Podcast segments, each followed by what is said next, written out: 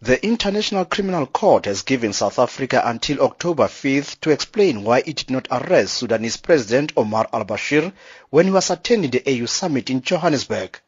At the time, the Pretoria High Court had ruled that al-Bashir be arrested and handed over to the I C C. However, Bashir left the country in haste, a move which prompted critics to claim that Pretoria defied a court order to effect Bashir's arrest.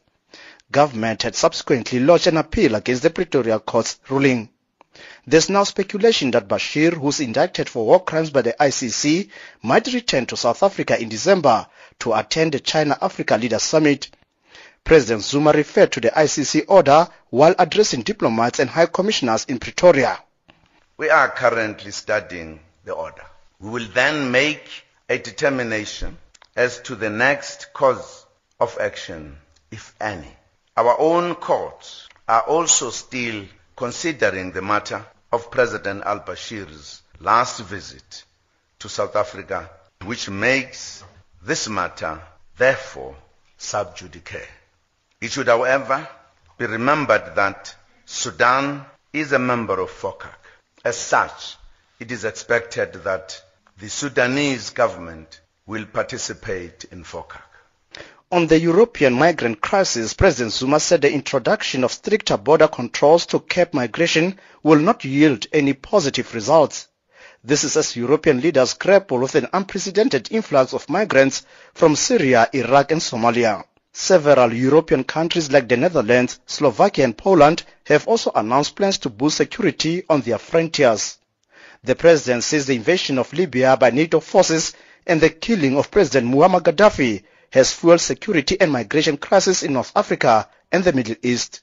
Before the Arab Spring and before the killing of Gaddafi, there were no refugees flocking the European countries. The bombarding of Libya and killing of its leader, that opened the floodgates and the beginning, therefore, of the refugees, at least from the African side, was triggered by that security situation, the undermining of the security situation. I think we should not forget this.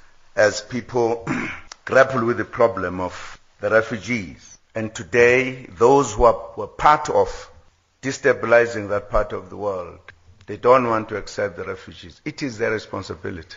They caused it. They must address it.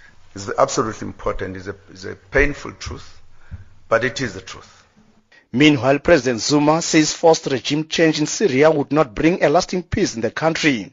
Since two thousand eleven, the conflict in Syria has displaced millions of people into refugee camps in surrounding countries, with many others going to Europe. President Zuma has called on the international community to reject all calls for regime change in Syria.